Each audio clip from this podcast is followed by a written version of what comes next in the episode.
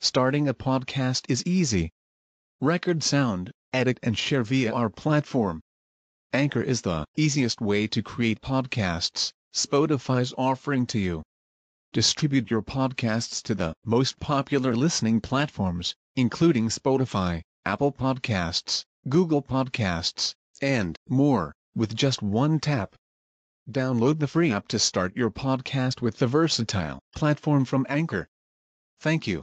Ada pertanyaan dan itu memang subuhatnya orang-orang asyairah dan yang sebelum asyairah. Mereka cuma mengekor dari apa? Para pendahulu. Kita ikut pendahulu dengan apa? Sanat yang ma'ruf sampai ke Rasulullah sampai ke Jibril sampai ke Allah Ta'ala. Kalau orang-orang tadi sanatnya adalah sampai ke orang-orang ahli kalam. Nggak ada ajaran dari Allah dan Rasulnya untuk menyuruh bertanya macam itu Tayyip, kalau dia mengatakan kalau Allah memang di arsy, maka sebelum ada arsy Allah di mana? Kita katakan Allah telah berfirman sabbihisma rabbikal a'la. Sucikanlah Rabbmu yang maha tinggi. Jadi Allah di uluwin mutlak, di ketinggian yang mutlak. Bahkan jangankan aras, sebelum ada makhluk, Allah itu selalu di ketinggian dia sesuai dengan yang dia inginkan. Selesai. Apa peningnya? Nah, mereka yang membuat pening. Tayyip. Apa susahnya? Sebelum ada arus, tetap Allah Ta'ala seperti yang dia ceritakan. Dia memang maha tinggi, terserah. Karena kita tahu yang namanya sifat itu boleh jadi dilihat dari sudut pandang sesuatu yang polanya adalah hisi dan yaitu hisi waki'i sesuai kenyataan dan terkadang dari sudut pandang takdiri yaitu perkiraan. Misalkan apa? Misalkan kata Ibnul Qayyim rahimahullahu taala, doa setelah ruku. Yang mana Allah Ta'ala ya, yaitu Rasulullah mengajarkan apa setelah ruku? Sami Allahu liman hamidah. Allah mendengar orang yang memujinya. Ternyata Rasulullah menyuruh kita memuji bagaimana? Rabbana walakal hamdu mil'us samawat wa mil'ul ardi wa mil'u ma syi'ta min syai'im ba'du. Allahumma Rabbana wahai Allah wahai Rabb kami bagimulah segala pujian. Ini cukup. Tapi ternyata Rasulullah memberikan gambaran yaitu mil'us samawat, pujian sepenuh langit, wa mil'ul ard, pujian sepenuh bumi. Enggak cukup sampai di situ. Wa mil'u ma syi'ta min syai'im ba'du. Dan sepenuh apa pun yang engkau kehendaki setelah apa yang diceritakan tadi. Jadi kata Ibnu Qayyim maknanya adalah Allah itu terpuji sepenuh makhluk yang ada dan makhluk yang mungkin ada. Kalau memang Allah menetapkan ada makhluk yang lain, itu terserah Allah. Jadi kalaupun ada makhluk yang lain, maka kita katakan Allah layak dipuji sepenuh makhluk itu juga. Ini yang dikatakan takdiri. Yaitu yang pertama waki'i memang kenyataannya ada langit, ada bumi, maka seluruh zarat, seluruh apa? makhluk terkecil di alam semesta ini yang mengisi mengisi ruang dan waktu semuanya mengandungi pujian kepada Allah taala. Demikian pula pujian yang sifatnya tak takdiri. Kalaulah di sana tanpa mampu kita pikirkan ternyata ada makhluk yang lain, tetap Allah pujiannya memenuhi itu semua. Jadi tidak terbatasi sampai di sini. Maka begitu pula di dalam masalah salah satu pujian. Apa itu salah satu pujian? Masalah ketinggian Allah. Taib. Ketika Allah menceritakan dia tinggi di atas langit, kita katakan memang Allah tinggi di atas langit sesuai kenyataan. Ketika Allah menceritakan dia di atas arus, kita katakan memang Allah tinggi di atas arus. Tayyip, apakah berhenti sampai di sini? Tidak demikian. Yaitu kalaupun di sana di waktu non jauh di sana entah bila tak tahu atau nanti suatu saat kita tak tahu. Kalaupun ada makhluk yang lain selain aras, tetap Allah lebih tinggi dari itu semua. Tayyip. Dan kita tidak dibebani untuk memikirkan sampai sejauh itu nas yang ada saja mereka akalnya tak sampai. Bagaimana membayangkan sesuatu yang tidak dinaskan? Inilah letihnya orang-orang tadi. Bicara gimana sebelum aras? Apakah kita disuruh mengurusi itu? Mereka sibuk ngurus itu. Yang dalilnya jelas saja masalah aras ada dan Allah tinggi di atasnya saja akal mereka tak sampai. Ini yang memalukan. Yang jelas saja kalian tak paham. Tanya sesuatu yang tidak ada kejelasan sama sekali. Peristiwa sebelum arus ada bagaimana bagaimana. Tapi kita percaya dengan kalamullah yang dia mengatakan adalah wahuwal aliyul azim. Dia maha tinggi. Alnya adalah istighraqiyah li kamalil jenis dan afrodil jenis. maha tinggi dengan segala karakter ketinggian dan sifat ketinggian. Dilihat dari sudut pandang apa pun, dia maha tinggi. Dilihat dari sudut pandang makhluk yang ada ataupun makhluk yang diperkirakan pernah ada atau belum pernah ada. Jadi ini ketinggian yang mutlak. Selesai. Apa susahnya? Mereka yang buat susah bayangkan gimana sih? Macam mustahil aja. Ini akal yang tak sampai memang macam itu. Itu hasilnya. Dan juga ketinggian Allah itu sebagaimana sifat-sifat yang lain tidak tergantung pada makhluk. Jadi ada aras ataupun tidak ada aras, tetap Allah maha tinggi. Sebagaimana ada makhluk ataupun tidak ada makhluk, tetap Allah itu al-khaliq, maha pencipta. Sebagaimana dijelaskan oleh apa Imam Al-Muzani, salah satu murid terbaik dari Syafi'i. Dalam kitab beliau Syarhus Sunnah Al-Muzani. Allah itu al-khaliq dan dia tidak mengambil faidah nama khalik dan sifat khalik dari para makhluk. Jadi sama saja makhluk ada ataupun tidak ada, tetap Allah sejak dulu tanpa batas awal dan sampai akhir tanpa batas akhir, dia memang maha pencipta dengan sifat mencipta. Jadi bukan karena ada makhluk baru dia e, mengambil faedah dia namanya adalah al-khaliq dan sebagainya. Ya seperti itu pula masalah ketinggian Allah di atas ars. Bukan karena Allah perlu ars sehingga layak dikatakan istiwa. Tapi memang sejak dulu sampai bila-bila Allah memang apa punya sifat istiwa yaitu apa? mampu melakukan itu bila waktu yang dia inginkan. Sama saja ada ars ataupun tidak ada ars. Cuma kenyataannya memang apa? Ada perbedaan antara sifatul ulu dengan sifatul istiwa. Kalau ulu ketinggian ini sifat dzatiyah yaitu maknanya apa? Alladzi lam yazal wala yazalu muttasifan bil uluwil mutlaq yaitu sejak dulu dan sampai bila-bila dia memang selalu punya sifat ketinggian yang mutlak. Tayyib, eh, tak boleh, tak boleh melangkah di atas buku, tak boleh. Adapun istiwa ini adalah sifat fi'liyah yaitu terkait dengan terkait dengan masyiah, kehendak. Tayyib. Nah, kalau istiwa memang Allah kaitkan dengan apa? makhluk tertentu. Istawa alal arsh, tinggi di atas arsh. Tayyib. Ini terkait dengan fi'il, terserah dia mau meninggi di atas apa itu terserah dia. Tapi kita tetapkan apa yang Allah tetapkan. Allah tak pernah menetapkan dia istiwa di atas makhluk-makhluk yang lain. Cuma ars saja. Maka kita yakini memang Allah adalah seperti yang dia ceritakan. Selesai, agama senang sebenarnya. Ya, agama itu simple. Apa yang Allah ceritakan kita ilmui. Yang tidak dia ceritakan tak perlu letih-letih akal kita memahami itu. Yang jelas saja mereka tak paham. Tapi jelas arus bukan langit, tapi dia adalah sakoful alam, yaitu bumbung dari seluruh alam semesta. Langit, ya itu yang jaraknya antara bumi sampai apa? Langit pertama 500 tahun perjalanan itu.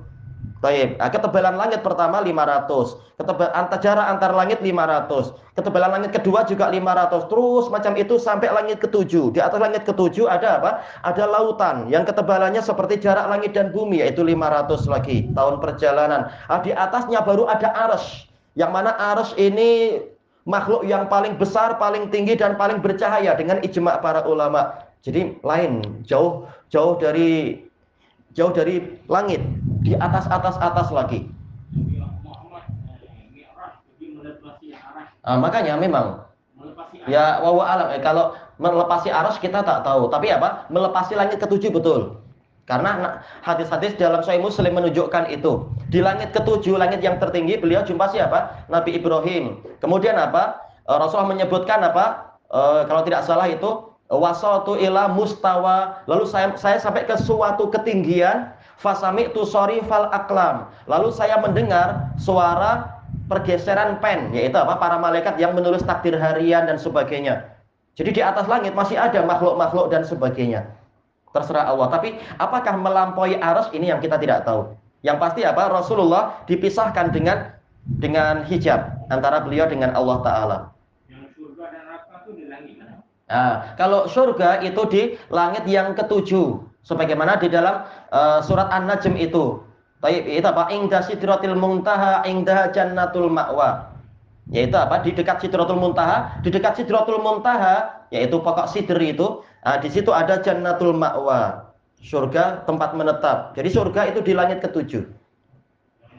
Adapun neraka, kata Rasulullah dalam hadis Al-Bara bin Azib fi apa itu? Fi asfalis safilin, yaitu di tempat paling rendah fil ardi sufla di bumi yang paling rendah. Jadi sekarang itu dohirnya adalah apa? Di bumi yang paling rendah di lapisan ketujuh. Kaifiatnya wallahu a'lam. Nah, nanti di hari kiamat baru ditarik oleh apa? Oleh 700 berapa 70 ribu tali. Setiap talinya ditarik 70 ribu malaikat nanti di hari kiamat. Tapi sama jarak jarak antara bumi. Uh, itu wallahu a'lam. Tak, tak dapat cerita kita. Masalah ketebalan bumi antar bumi wallahu a'lam. Betul, diperlihatkan ke neraka. Makanya memang perjalanan yang tak masuk akal. Kelajuannya ke sana ke sana tak tahu bagaimana itu. Wallahu a'lam. tak tahu. Eh, jelas itu misteri banyak sekali. Yang di yang di jantung kita aja yaitu roh aja ini masih misteri ini. Nah, itu juga dua dua sungai surga dari empat sungai surga ini masih misteri. Kaifiatnya kita tidak diceritakan.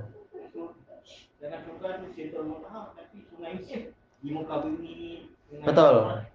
Ta tafsir yang terdekat adalah apa? Itu nanti. Jadi Rasul diperlihatkan nanti ada nanti dua sungai, eh, empat sungai itu memang jadi sungai surga. Sekarang masih di bumi, tapi nanti nantinya akan dibawa ke surga nantinya.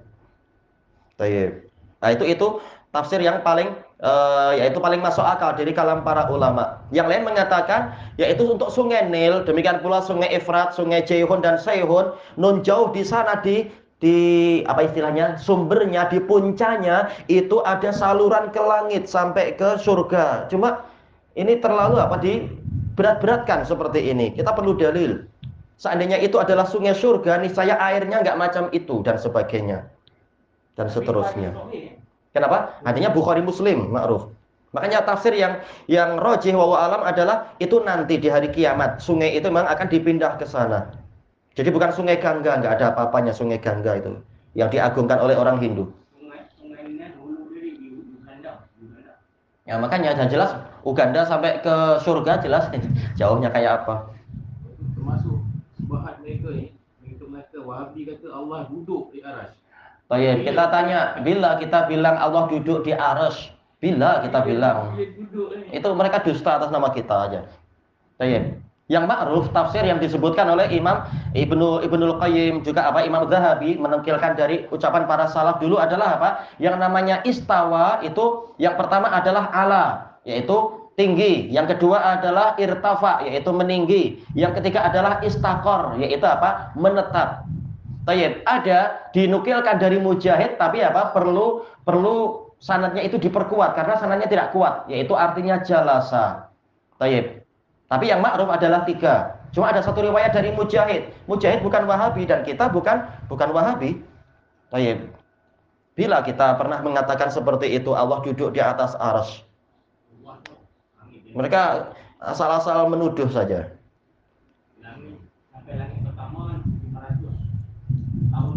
Iya. 500. Iya betul. Ketebalan antar langit pun 500 tahun perjalanan. Iya. Berarti kalau kita ingin mengetuk pintu langit pertama, kita harus apa? Jadi kakek-kakek, jadi nenek-nenek usia 500 tahun kalau masih hidup. Hmm. Bulan bawah ya. Iya, bulan matahari itu masih dekat aja. Dan seterusnya. Wallahu a'lam. Walhamdulillahirabbil alamin. Bismillahirrahmanirrahim. Assalamualaikum warahmatullahi wabarakatuh. Alhamdulillah Wassalatu wassalamu ala nabiyina Muhammadin Wa ala alihi wa ashabihi wasallam Amma ba'd. Sahabat-sahabat semuanya Teman-teman pendengar sekalian Marilah kita simak ada beberapa kisah yang dapat menjadi pelajaran bagi kita. Itu kisah seorang ulama yang tawadu, rendah hati. Meskipun beliau adalah orang yang ilmunya banyak, namun beliau tetap rendah hati. Ini terbukti pada karangan yang beliau karang, yaitu dikisahkan lama alafal imamu az-zahabi kitabahu zailu diwan ad-du'afa adraja nafsahu fihim Faqala Muhammad Ibnu Ahmad ibni Utsman al-Ghafaqi sayyi'ul hifdi laisa bil mutqini wala bil muttaqi samaha samahahullahu taala.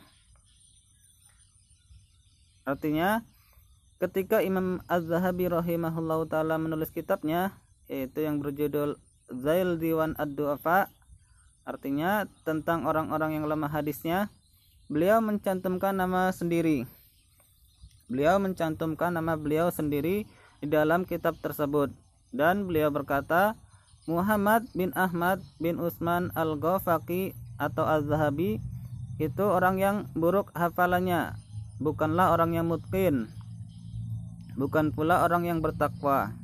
Semoga Allah mengampuninya. Bisa dilihat kitab Zail Diwan Ad-Du'afa jilid 1 halaman 56. Dengan kisah ini maka kita dapat ambil pelajaran wahai teman-teman sekalian uh, yaitu pentingnya bagi kita untuk merasa rendah hati, tidak sombong. Walaupun kita memiliki kelebihan yang banyak yang diakui oleh orang lain namun kita tetap harus tawadu ini Imam Zahabi lalu siapakah kita yang sombong ini apabila dibanding dengan Imam Zahabi maka tidak selayaknya kita berlaku sombong. Wallahu alam. Wassalamualaikum warahmatullahi wabarakatuh